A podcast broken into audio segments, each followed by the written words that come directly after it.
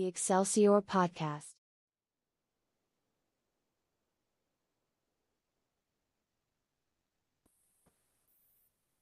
All right, so the recording has finally begun. So, hey everyone, welcome back to the episode of the Excelsior podcast. Today we have with us Mr. Akshay Gurnani. So, you know, Akshay, I was just going through your LinkedIn and I noticed like you have had a wide trajectory of roles across your career. You were a financial analyst, then you were a group account manager, and now you're the CEO and co-founder of Schbang. How did that happen? Like, why the you know like sudden pivot? Like, did you have uh, you know a calling from the whole marketing and branding space, or is that something you were Hmm. initially curious about and just wanted to explore after gaining a certain amount of experience? Please let us know. Sure, super. Yeah, sure. Thanks, thanks, Omkar, for having me on the podcast. Firstly, uh, you know, it's a great question to ask because, uh, you know, back when I started my career about 12 years ago, um, there were not too many options uh, coming out of graduation. And, you know, in I've done my BMS, my Bachelor of Management Studies in HR College in Bombay. Um, and, you know, in the final year, you're basically given an option of picking between finance and marketing. Um, I was the only student in my class of 120 who picked both. Um, and again, you call call me first bencher, call me nerdy, call me whatever, but I just felt like at the age of 21, I've got to imbibe as much as I can and learn as much as I can. Um, of course, I gave my um, my specialization and my uh, in my final exams in finance, and I scored the least marks in finance. But I just felt like at the age of 21, I've got to learn and you know understand as much of finance as I can because somewhere in life, you know, as I grow, and I always knew at some point in time I want to become an entrepreneur. I felt finance will help me down the line, if not at that point in time. So I pur- purposely even found a job as a financial analyst. Uh, you know, I spent six months at a reputed company working as an analyst. Worked, you know, for day and night, 18 hours a day. Really learned everything that I possibly could.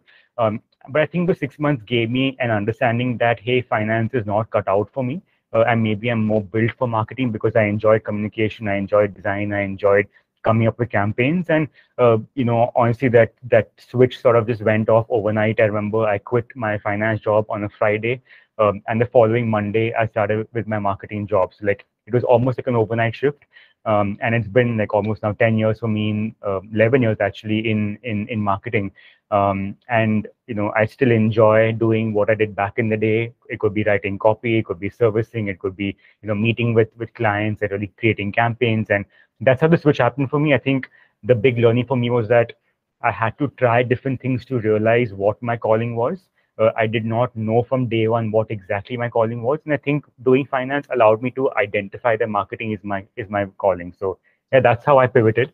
Um, and of course, like I knew that you know I want to be a businessman at some point in time because I come from a family of businessmen. So I said, okay, fine, I want to run my own company.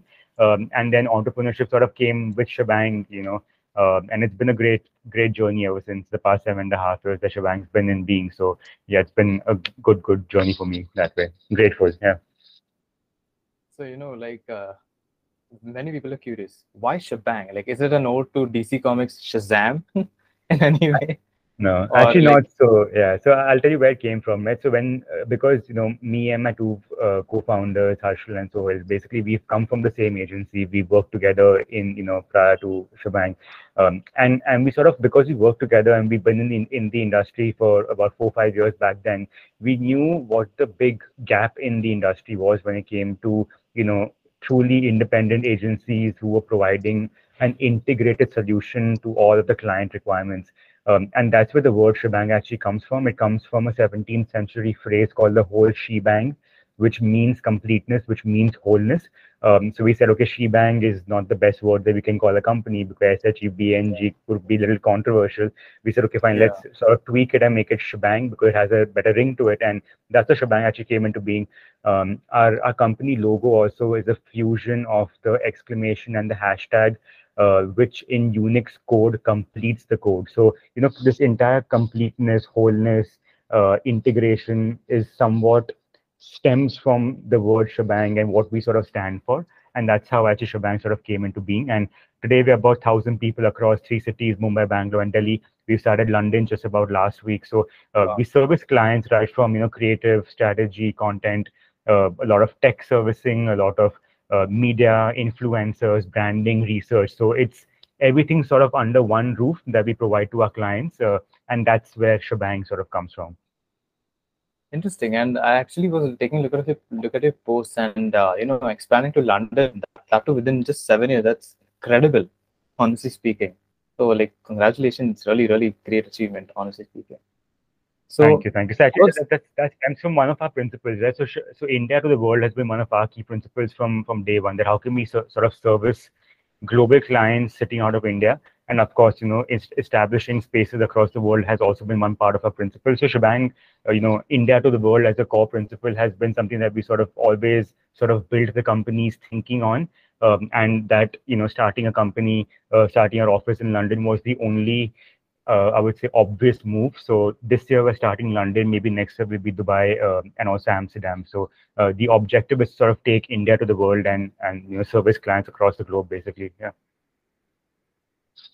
You know, honestly, you mentioned like uh, basically you all do a lot of things. So I was having a conversation with my friend the other day, and she was mentioning that uh, many companies that are just starting up, mm-hmm. they have great products and services, but they are not good when it comes to marketing. Like other mm-hmm. Don't know what their product is about. So what advice would you give? Like if someone is starting up, like okay, this is something which I employed, something which can work for you as well in terms of digital marketing. Mm you're seeing from the perspective of a new brand building yeah yeah, yeah. yes so you know i think um, omkar everything that we do as marketers as you know as, as brand creators as service providers as product providers comes from the innate understanding of the customer uh, what does the customer really want is at the base of everything that we do right even mm-hmm. the reason we started Schbang is because we realized that our customers or our clients needed an integrated agency who they can work with for all of their services. So, you know, I think a, a very core aspect of any service or product needs to be the understanding of the customer, really getting into the pulse and the skin of where the customer is coming from and what's the need gap you can really sort of plug in in the customer's life basis what you are providing to them in in their life cycle and in their journey. Uh, so I think to anyone starting off afresh, try identifying your you know your total addressable market uh, that your TAM basically as you talk about it to see what are the requirements that you can sort of plug through your service or product. Um, of course, you can do a lot of you know brand building, and again, brand building is a long-term process. It takes a lot of years for brands to actually build. Um, it's it's a summation of its people, its logos, its communication, its social presence, its product or service. It's a lot of things that actually go into building a brand. But before you even get into brand building, try identifying what is the customer requirement. Because once you can hmm. crack that very simply and put it in one line, it becomes a lot more clear as to what the way forward needs to be for you to build that brand going on. So that's my it's I don't know if I answered the question, but just understanding and being obsessive about your customer becomes very, very important right from the nascent stage of the brand creation. It's very, very interesting. Like thank you for elaborating on that and I, you know, I was going through LinkedIn and I noticed one thing. You you talk a lot a lot about Web three, and yeah. uh, I mean, I like same. even I love Web three.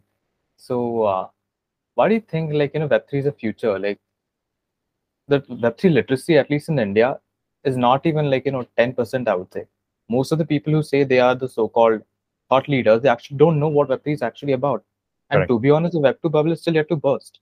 So, where do you see influencer marketing and web3 you know like binding up together and shaping our future yeah so i think the, the crux of web3 is really built on community building right like i mean web3 yeah. as, as a subject in itself is fairly vast and we can spend like an entire two days talking only about web3 if you want but you know i think to keep the answer very simple i think web3 as you know i would say it's more like um, you call it a platform, you call it an understanding, you call it a way of life, um, is here to stay because a lot of the decentralization of the things that we've been, you know, talking about it could, could, be insurance, could be banking, could be fintech, it could be, you know, the way ownership happens through smart contracts, for example.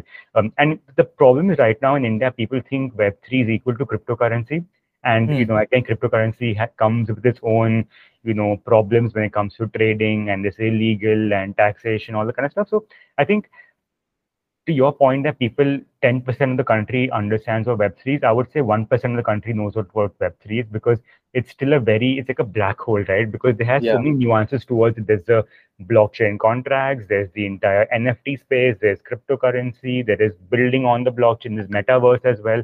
People are confused because there are too many new terminologies that we're not used to hearing or not used to understanding.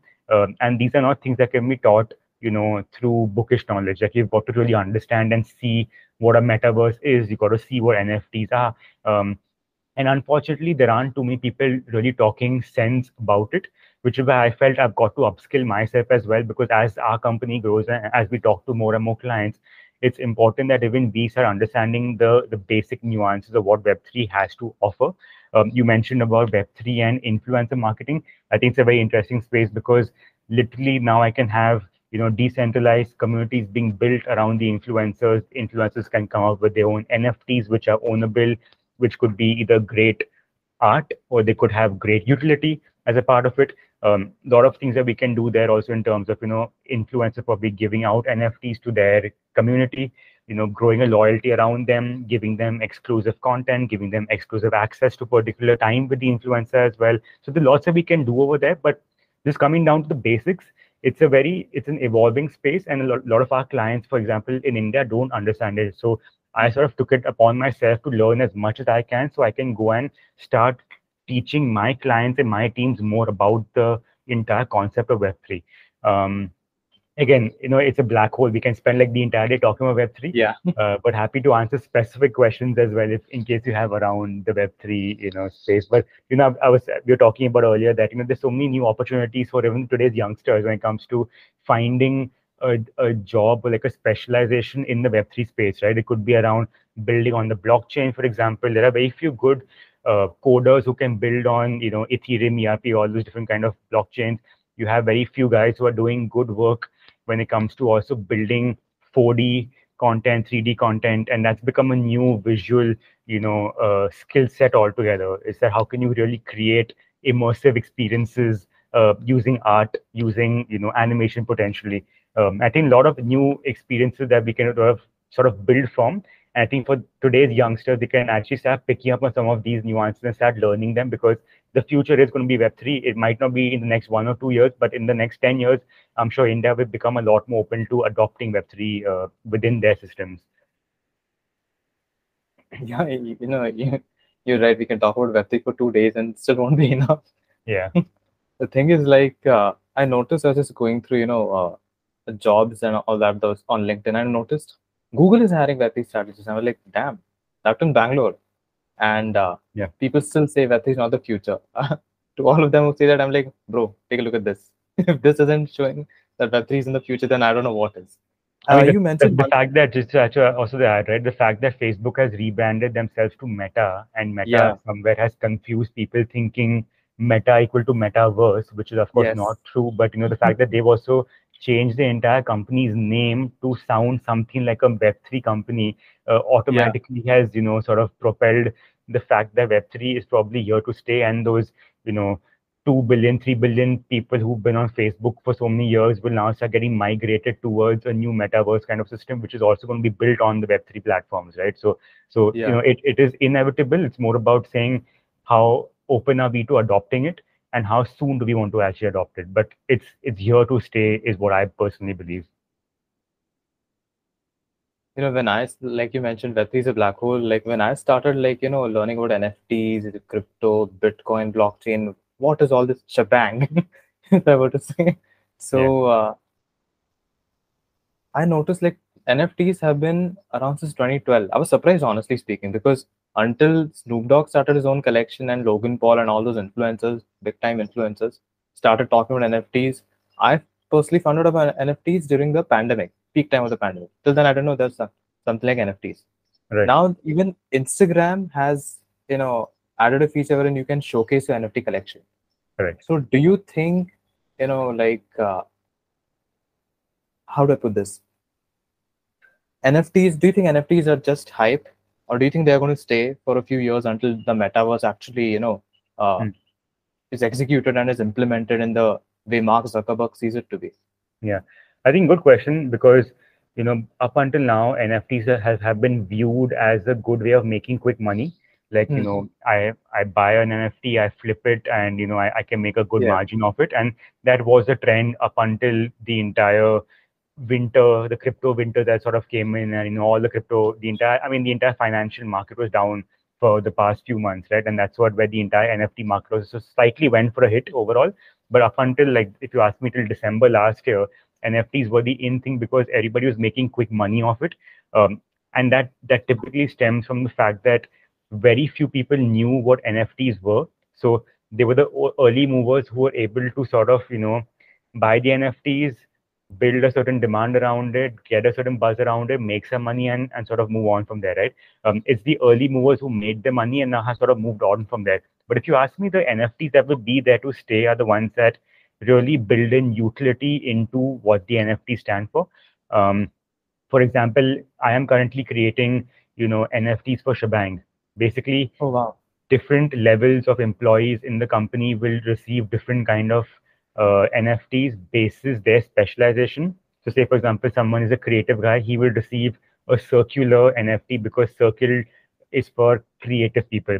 If someone is in the strategy team, they will receive an NFT which is of a square shape because typically strategists who want to strategy like being within boundaries, so square becomes their shape. And we're calling them shapers, like S C H A P E R. So it comes from Schbang. So shapers sort of become the NFT, you know, the the embodiment uh, as a shape. And and each of these NFTs will have utility. Say, for example, uh, my my vice presidents who have a circular NFT, for example, will be eligible to get you know additional three days of of time off, or they can get you know spa vouchers, for example, or they can get you know they can get to work maybe like a one week in London hypothetically. So we will be building in utility into these NFTs. So the moment the, the NFT has utility, automatically it becomes more long term because it has value embedded inside the NFT core itself.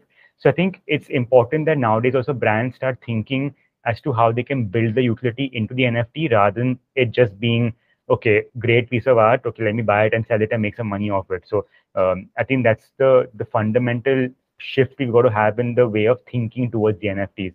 Um, you know, again, like I give an example, right? Like it's NFTs, for example, can be used as a ticketing platform. Like say, for example, uh, I, I love giving the example of say Coldplay creating NFTs as a ticket. Now, say for example, I can use that ticket or that NFT to a virtual concert, which enables me to come into a metaverse to actually, you know, view Chris Martin playing a set live inside a metaverse because my NFT becomes my ticket or my point of entry. Now, say for example, he sells only 1,000 of these NFTs, and suddenly he says, okay, fine, all my NFT holders, for example, can get access to meet me one on one. Automatically, the value of the NFT goes up because suddenly from those 1000 now 10000 more people want to get access to those 1000 nfts which are of a scarce value suddenly the value goes up i can sell my nft to somebody else. Automatically you know say for example the nft costed one ethereum now cost two ethereum because people who want to meet chris martin want to buy my nft from me right? So suddenly the value of the nft is increasing because there is some inherent utility for it built into it. Um, and then it can then you can sort of keep building from there. Yeah, like those uh the kind of NFTs which you mentioned, many people are doing that. Like I've gone to an NFT networking event wherein they were giving free NFTs to all those who attended. correct And uh, the interesting thing there was like people are like, what is this number it's asking? What's a MetaMask wallet? So so I was Yeah. explaining it to them like, dude, you're here for a Web3 conference and you don't know what a MetaMask wallet is. Yeah, which is actually which is actually why you know I'm working with a company who's doing uh, who through which we're going to be disseminating NFTs, not using MetaMask but using the email ID. So your email Oh, ID wow. sort of becomes your unique identifier. Um, I can choose to attach my wallet in due course of time, but it's not going to bind me saying, okay, if you do not have a wallet, I cannot get the NFT. My unique identifier sort of becomes my email ID. So now imagine every direct to consumer brand who has my email ID, phone number, they can start creating NFTs for the loyal customer base, right? Because they have my email ID, I can start sending out NFTs and add in utility. Say, for example, you are, you know, a Nike shoe holder who's bought a Nike shoe from the Nike website, along with your purchase, because I have an email ID that you bought from my D2C website, I can send you the corresponding NFT of the same shoe in your email inbox. And Mhm. I may or may not choose to connect my wallet at this point in time, but the NFT sort of becomes mine because I've already made the purchase of the shoes. Now, automatically opens up a lot more conversation with brands, especially because we know customers in India do not have MetaMask wallets already created, right? So it so email ID identification becomes a new way of actually disseminating NFTs. So that's something I'm actually working with a, a company who's doing this uh, specifically. It's Yeah, called pretty Hashcase. Yeah, Hashcase is the company here. Yeah. pretty interesting. Like I actually was thinking like the best way to uh, get people who are in the Web two space pivot to Web three like on a very large scale would be like uh, say buying Snickers or any other chocolate bar in, in general. Like uh, you get those offer like you know scratch this or you know sca- scan this and you get so and so. So what they can do is that buy four of these, four of the four Snicker bars of 25 bucks each or 50 bucks each, and you get a free NFT. All you should do is just scan the QR code Right. Like- right. who doesn't want free stuff? Yeah. So this is just another idea like which you were thinking about, like just something random popped into my head, and he's like, yeah, maybe we should try that. Maybe the government will allow that. Like, yeah, maybe we should not involve the government in this at all. Who knows? So Yeah. I also noticed like you've been a TEDx speaker. How was that experience? Oh, it was good actually. You know, so honestly, like I, I hate, I used to hate talking in, pub- in in public. Like I used to hate public speaking back in the day. But I realized that you know, if you've got to be like a company founder and you've got to be Yeah. like you know an entrepreneur, you've got to also be a good public speaker. Which is why I started putting myself out and doing more and more talks as to go and deliver talks at different universities, colleges. Um, and this was one big learning for me, right? Like putting myself in these uncomfortable scenarios and situations to make myself a, a better speaker, better orator. Um, and you know, along the way, like you know, three years in of me teaching and doing these talks, uh, the TEDx, one of the TEDx uh, committee sort of reached out to me and asked me to come on board. So I said, I mean, it's a great time for me because I was like, if I don't do it now, I probably won't ever do it. So uh, I of course lapped it up, and a few more opportunities have come since then. But I feel like I'm still not as inspired. I'm looking for my next inspiration for my next talk. So I've had to say no to actually a couple of talks recently, but I'm looking for my next bout of inspiration for, for my next talk. But it was great. You know, unfortunately, uh, my TEDx talk happened during the lockdown, so I could not physically go and deliver it, you know, at a university or, or at a college. But um, I had to record the session and sort of send them the video. But nonetheless, you know, it was a good experience for me because just writing the entire speech and like, you know, thinking of how to make it interesting in itself was a process. Um, and because I spoke a lot about how my journey of self discovery is linked back to finding a tiger in a jungle.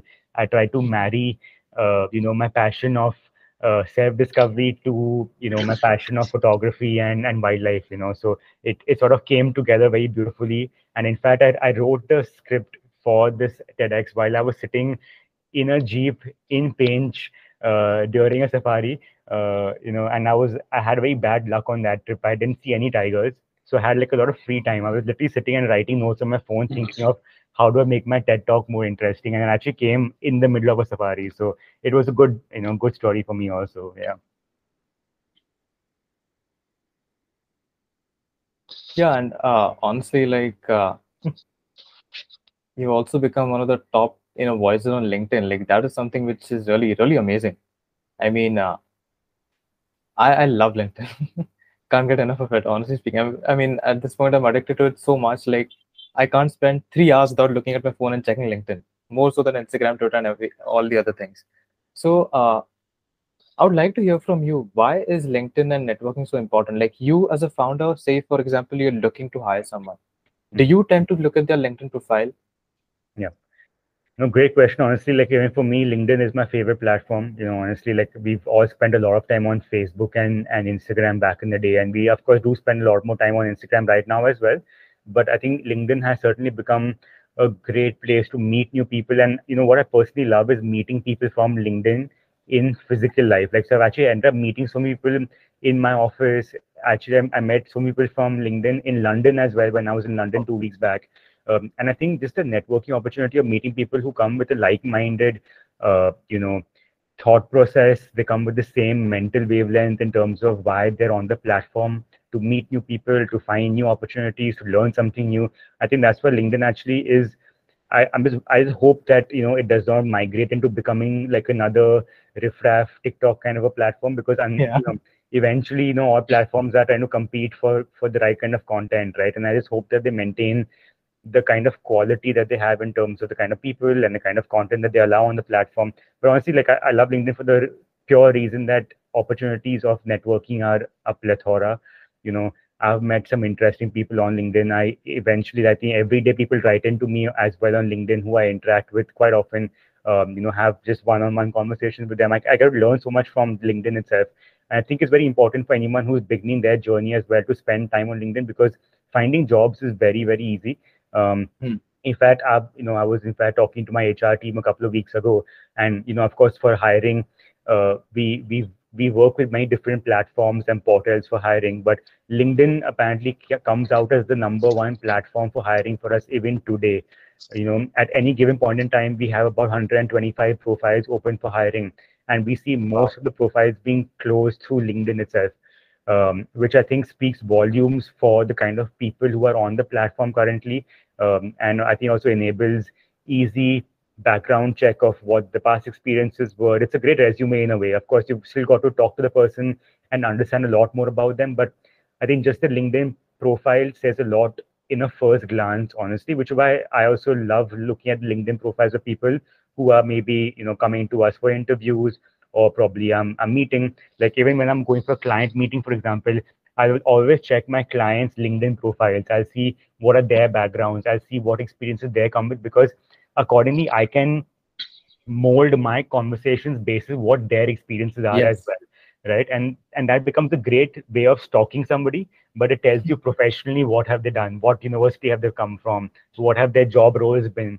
uh, and whether they will understand what i'm going to try presenting to them in the next you know hour or whatever it needs to be so yeah i think it's a great platform to be on for sure I think also the reach the reach is very high, right? For now, I think the Yeah. reach of the content is very high as compared to like Instagram gives like a one percent to two percent reach. At least right now on LinkedIn, like I get a good 40, 50 percent reach, and sometimes it goes even above fifty percent, becomes a hundred and twenty percent reach, which I think is a great thing. Yeah.